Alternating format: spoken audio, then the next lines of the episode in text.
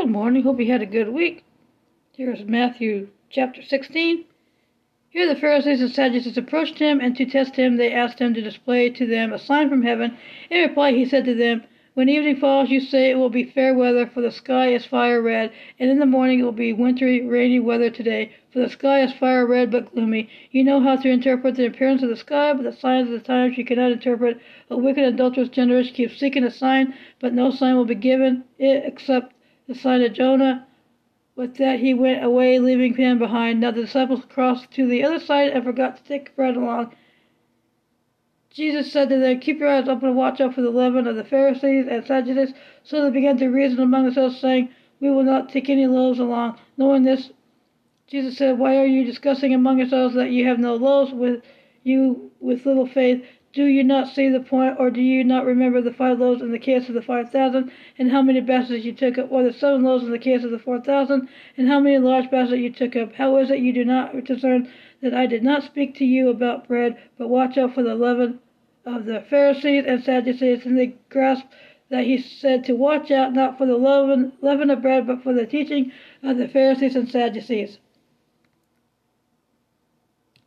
When he had come into the region of Caesarea Philippi, Jesus asked his disciples, Who are men saying of the Son of Man is? They said, Some say John the Baptist, others Elijah, and still others Jeremiah, or one of the prophets. He said to them, You thought who who do you say I am?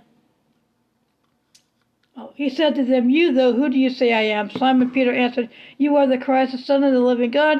In response, Jesus said to him, Happy you are, Simon, son of Jonah because flesh and blood did not reveal it to you, but my Father in the heavens did. Also I say to you, you are Peter, and on this rock I will build my congregation, and the gates of the grave I will not overpower. I will give you the keys of the kingdom of the heavens, and whatever you may bind on earth will already be bound in the heavens, and whatever you may loosen on earth will all be loosened in the heavens. Then he sternly instructed his disciples not to tell anybody that he was the Christ. From that time forward, Jesus began explaining to his disciples that he must go to Jerusalem and suffer many things from the elders and chief priests and scribes and be killed on and on the third day be raised up. At this Peter took him aside began to rebuke him, saying, Be kind to yourself, Lord. You will not have this happen to you at all. But turning his back, he, sa- he said to Peter, Get behind me, Satan. You are a stumbling block to me, because you think not God's thoughts, but those of men. And then Jesus said to the disciples, if anyone wants to come after me, let him disown himself, pick up his torture stake, and keep following me. For whoever wants to save his life will lose it, but whoever loses his life for my sake will find it. Really, what good will it do a man who gains the whole world but loses his life? Or what will a man give in exchange for his life? For the Son of Man is to come in the glory of his Father with his angels, and then he will repay each one according to his behavior. Truly I say to you that there are some of those standing there who will not taste death and off until first they see the Son of Man coming in his kingdom.